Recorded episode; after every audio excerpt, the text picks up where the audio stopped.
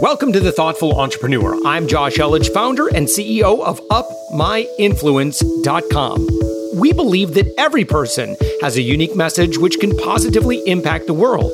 Now, on this podcast, your host, veteran radio personality Jennifer Longworth, encourages entrepreneurs to share not only their expertise, but their stories and their hearts. You're going to love this show. You're going to hear real stories from real people on The Thoughtful Entrepreneur. So let's go. Talk to customers. Literally, find your customer why, find your prospects, find the target customers, talk to them, and say, is this problem big enough and painful enough that you'd be willing to pay me to solve this problem? This is Jennifer Longworth, and today's thoughtful entrepreneur is Yelena Krasnoperova, CEO of Famterra, a family tech company on a mission to make life easier for parents. Their first app, Calroo, helps busy parents coordinate family schedules and logistics with each other. And the team is now working on the second app, We Parent, which targets divorced and separated parents and is launching in November.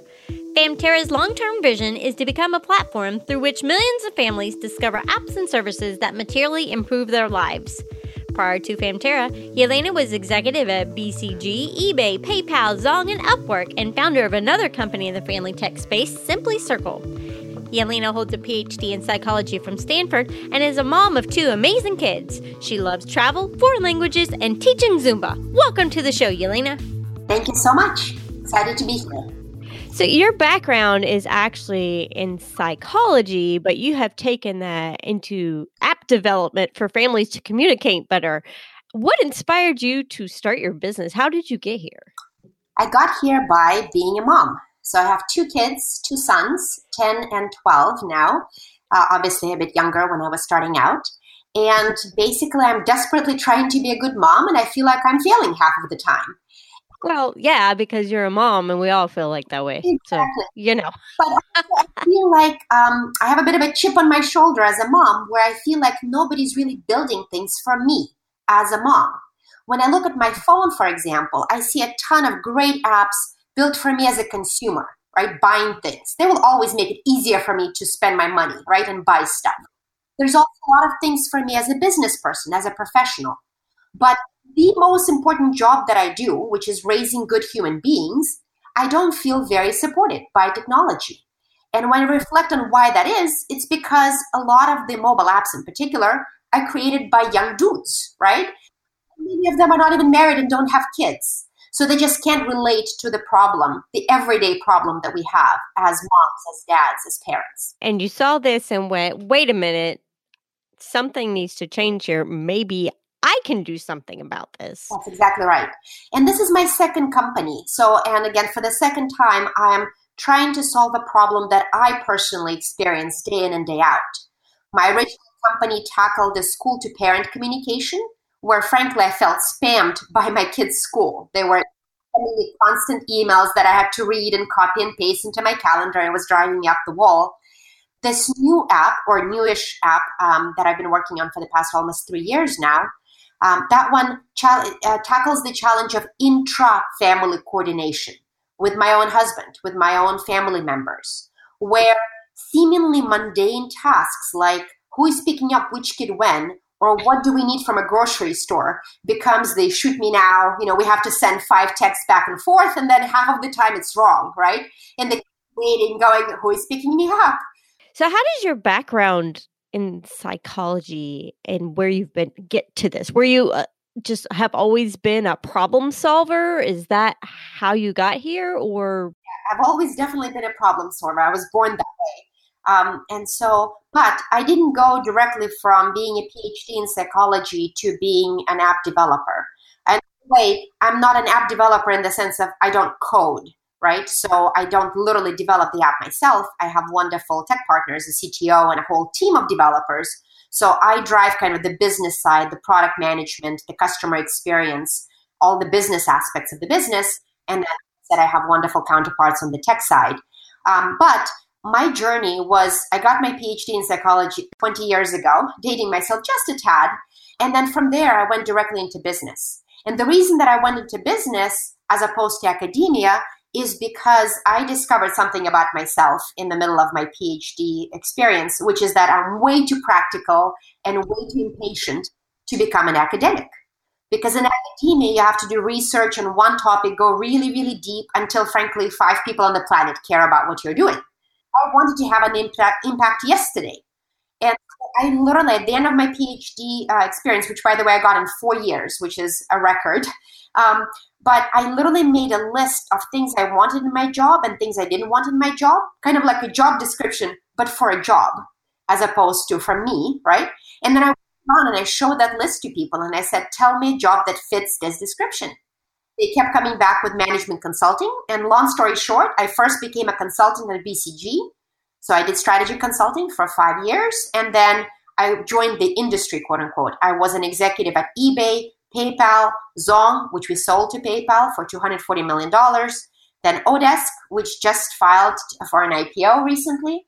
And then for the last five years, I've been an entrepreneur. And as I joke sometimes, by now I have two PhDs one from Stanford in psychology, and then the other one from the Entrepreneurial School of Hard Knocks. Now, how have you seen that being a woman in these industries has that impeded your path at all or had people been pretty accepting? Like you mentioned a minute ago how uh, app development is sometimes a dude's world but here you are coming in as a strong woman. Has that been how's that been? I think it there's no question that it's more challenging than being a guy entrepreneur um, you know, there's just extra barriers that I have to overcome. And one of the biggest manifestations of that is uh, fundraising and difficulty fundraising as a female entrepreneur. So even though I live in the Silicon Valley, I've been an executive at very prominent firms. I literally personally know half of the VCs on Sand Hill Road, you know, by name or even personally. Um, it is still incredibly challenging. And it's kind of a combination of being a female being an older entrepreneur, I'm now in my late 40s, um, and being in what I call the family tech space. So basically, I define family tech as businesses and companies that create technology solutions for families, right? For different aspects of, of life as a parent, as a family member, etc. And this combination of female, older, and um, and again focusing on mommy stuff, right? Family tech um, does not bode well for ability to raise funding from traditional sources like venture capital. So in venture capital, what I find is that they often refer to pattern recognition, they call it, right? So they say, tell me a company in your space, in your industry, that has been sold for a billion dollars. Or tell me a company that has raised hundreds of millions of dollars and has multi-billion dollar valuation. And I say, frankly, there hasn't been a company like this. I'll be the first. They said, well, when you are that, you know, come back and then we'll invest. And I said, well, when I have that, I'm not coming back. right, right. I won't need to come back to you once I'm there. So I joke sometimes that I am, you know, every time I have this conversation where they go, We love you, you're great, we love the problem that you're solving, but you need to show more traction, you need to do more this, more that. I put them on what I call my Julia Roberts list. So if you remember Pretty Woman, right? Mm-hmm. After her little makeover, she went back to the woman who refused to serve her. And she goes, You work on commission, right? And the woman goes, Yes. You refused to serve me last week. Big mistake. Huge. Right? And so, you know, my, my joke is that all these VCs, all these angels that don't believe in, you know, be, believe me right now that I am going to build a billion dollar company, I'm putting them on my Julia Roberts list. So mm-hmm. three years from now, five years from now, when we do make, you know, make it, right? When we either acquired or go public for billions of dollars, I can do my big mistake, huge um, moment. So, I mean, but that's that's just putting all joking aside. Raising money as a female founder is incredibly hard and there's plenty of research and again i'm a psychologist so i can i can read research papers and, and interpret them you know but there's no there's no doubt in my mind that if i if i was a man and i had the exact same pitch deck the exact same amount of traction the exact same everything i would have raised money by now from traditional sources. But it's just it is what it is right? And my point is that rather than kind of bemoaning this or belaboring this. I just say, okay, fine. If I can't raise the money in quote unquote traditional ways through venture capitalists, I'll find another way. And in my case, that other way has been equity crowdfunding, which is a very empowering way of raising money, both for the entrepreneurs or and for the investors. Because basically that allows anybody, not just people with a lot of money, so-called accredited investors, to back the companies that they believe in. Invest as little as literally a hundred dollars. And you become obviously very small, but still an investor in a company. So, what platform are you using to crowdfund? How are you getting it out there? How are you finding these people? Yeah, so I'm using a platform called WeFunder. And just to be clear, this is not your typical crowdfunding in the sense that I'm not just selling a product and taking pre orders the way you do on Kickstarter. And it's certainly not a donation like GoFundMe, right? This is what's called equity crowdfunding. This is part of the Jobs Act that was passed under President Obama that basically allows anybody, not just accredited investors, to invest for equity in startups. So, how are you getting the word out about that? So, uh, basically, I leverage my network. And so I've been literally sending personal emails to folks in my network. And thankfully, I have an extensive network.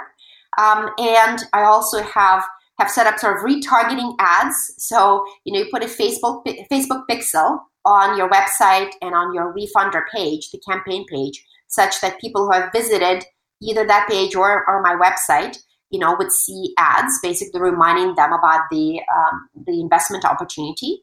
Uh, but for the most part, it's been just reaching out to my network, and then also WeFunder itself, of course, you know, I'm, I'm there, I'm on the platform, and occasionally I get investments from people that I don't personally know, but they just come across my my company and they they find it a compelling investment opportunity and they just put money in that way.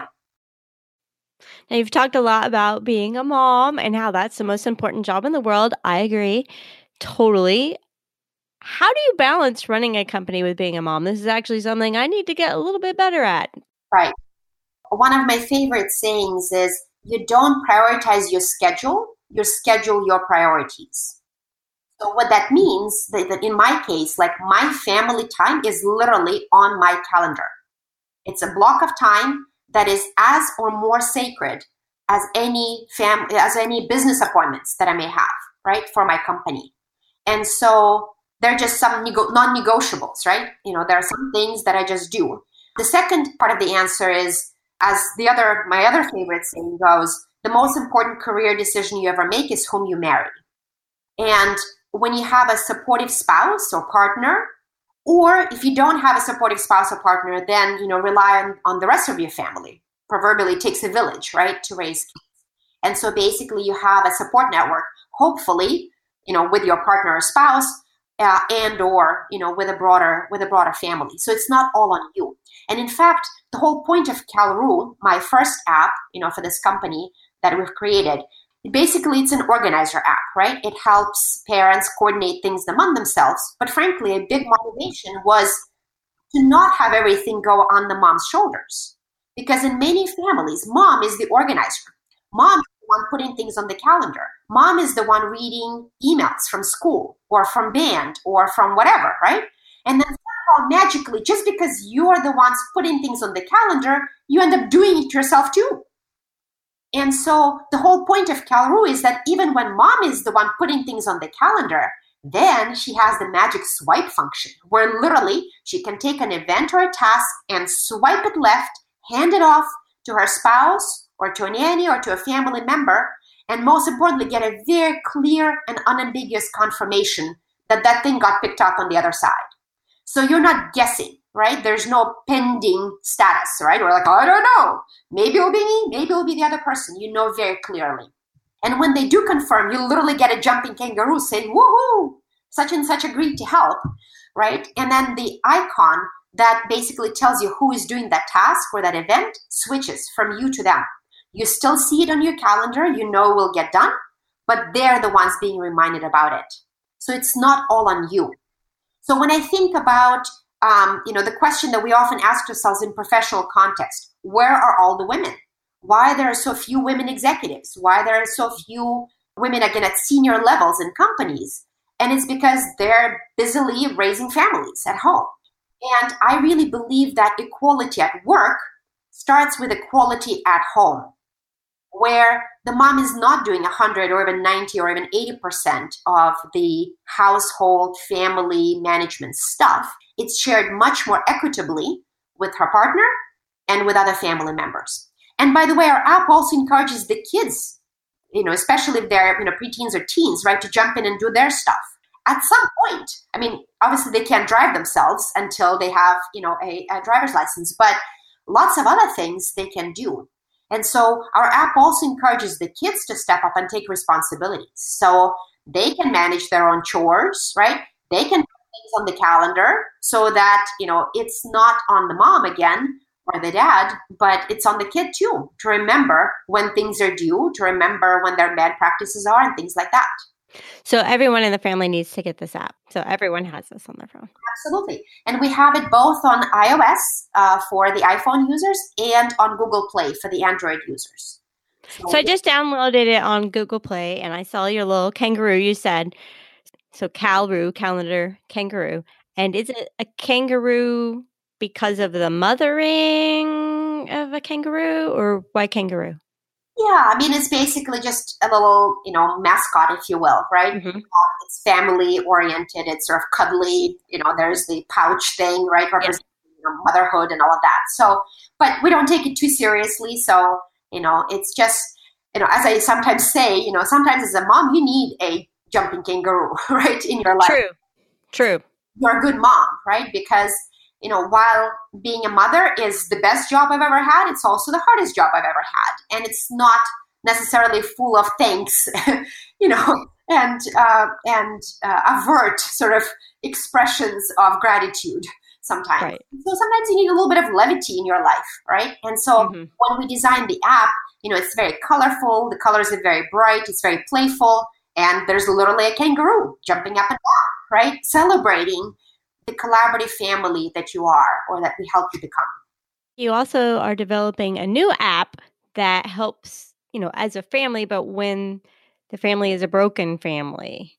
Right. And divorced parents are trying to schedule things. Is it similar to Calroo?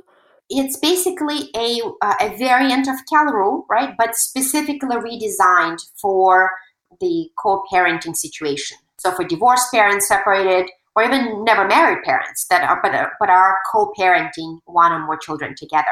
And the way that we kind of evolved our, our thinking and our approach to this was actually by through listening to our customers. So our customers or prospective customers would check out Calroo and say, love the app, love everything about it, love the design, love the user experience, can't use it. And I say, what do you mean you can't use it? And they say, well, it's because I'm not managing my family schedule with my current spouse, I'm dealing with an ex. And things are much more formal and not always pleasant, quite frankly, right? When you're dealing with an ex. And, you know, there are literally very formal, legally binding things like custody schedules. There's mm-hmm. kangaroo about it. so it's much more serious. You know, it's more formal. And even the most amicable of divorces, it's at least complex. There are, you know, two or sometimes even more households that the kids are shuttling back and forth between, right? And then in the less amicable of divorces, these parents are not exactly eager to jump on the phone and talk to each other about changes that they need to make. So basically, you know, the first time I heard it, I was like, oh, just invite them, you know, to specific events. And the second time I had that heard that, I, I kept saying that. And then, but but the time I heard it, you know, the tenth, twentieth time, and I said, there seems to be something real here. And honestly, you know, I'm not a target customer, right? I've been married for 23 years. I hope to be married for, you know, the rest of my life, you know, certainly as a parent and in general. Um, but the more I listened to my customers and the more I was looking at what the alternatives are out there, the more mm-hmm. outraged I became on their behalf. It's such an underserved and frankly exploited market. It's not that there are no alternatives there, but they're not well designed. They don't put their interests first they often overcharge people an incredible amounts of incredible amounts of money without delivering a great customer experience. And in at least one case that I know, they came up with this very evil, but I guess effective way of going to market, which is that they're getting family court judges to not just recommend their app, but to require, mandate the use of their app to families going through divorce in their courts. That's just mean. right? That's not fair. That's not nice. I mean, you know, having your family split up, right? Going through divorce is already incredibly painful. I have ser- several dear friends that are either going through that experience now or have gone through that experience. And oh my God, you know, is this hard? But then you have to continue dealing with your ex, right? For the next 5, 10, 15 years, depending on how your kids are at the time of your divorce. You're in the thick of it until they're 18 legally required. Again, there's a, a, legally mandated agreement that you have about where the kid is spending the time and what, they, what the handoffs look like and all of that. And so that's the point of our new app. So the new app is called We Parent. It is a standalone separate app. It's not just a version of Calroo or whatever. It's literally its own app. And we're launching it in early November. And it will go live simultaneously on the App Store and on Android. So come November 1st, divorced parents, separated parents, etc., will be able to go to the app stores and download the app and try it, you know, try it for themselves.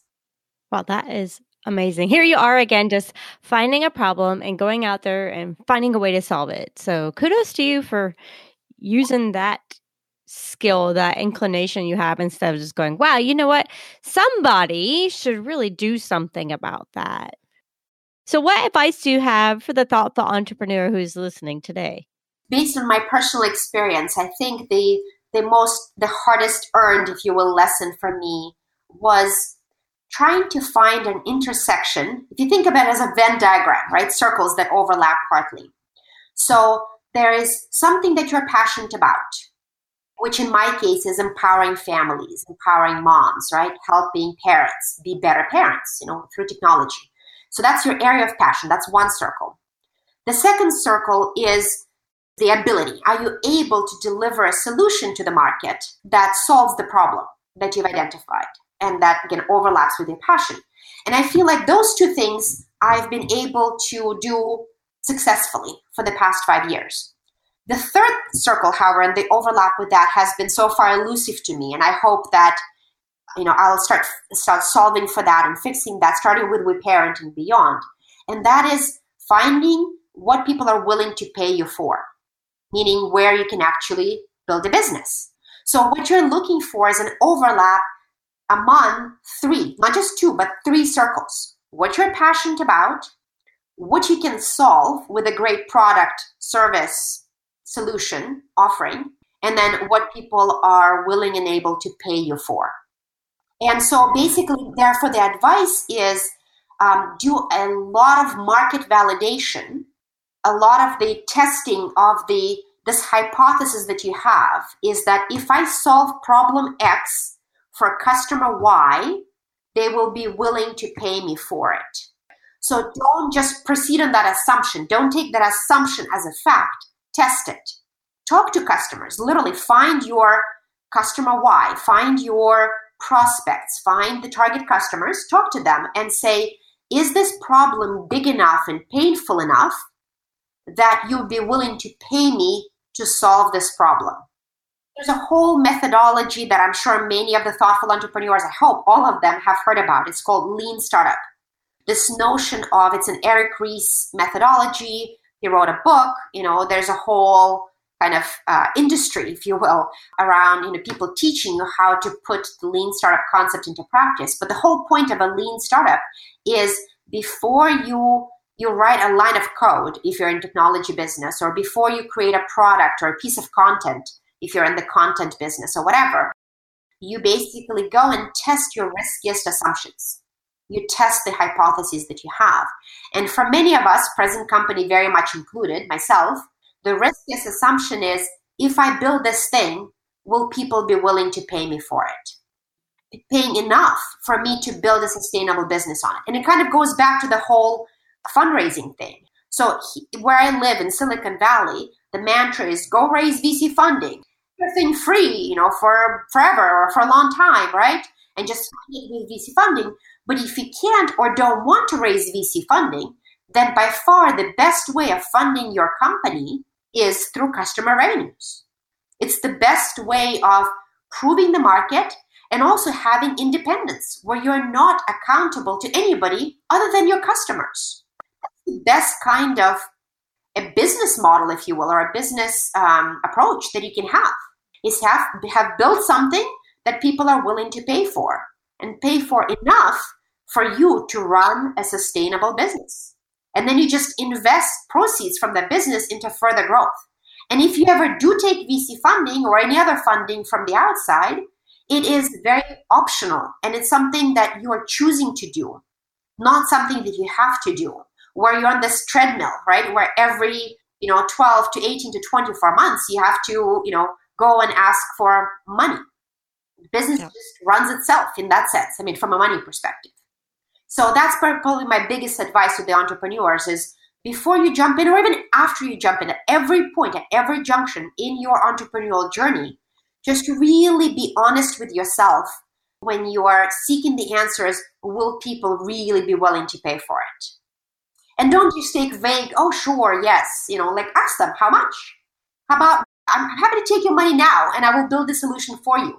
How quickly do they open their wallets in the case of we parents i'm literally not kidding people were like here i'll give you the money now right just tell me when can i get this app And that's when I realized, like, aha, you know, there's a real there there.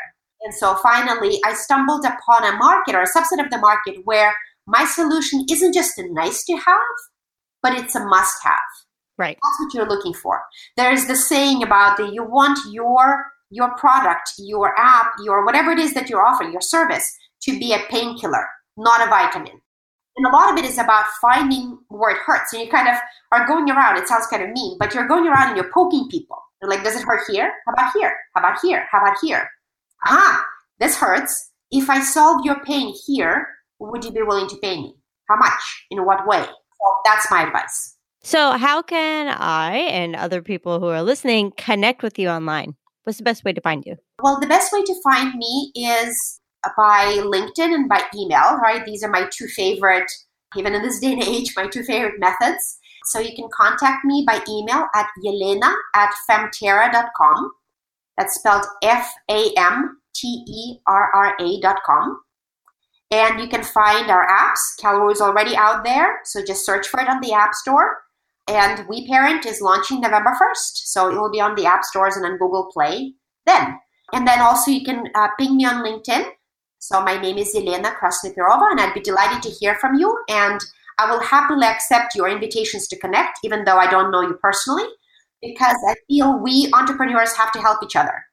And I'm more than happy to help anybody who is running an, a business because I just know how hard it is, how, how hard it is to do.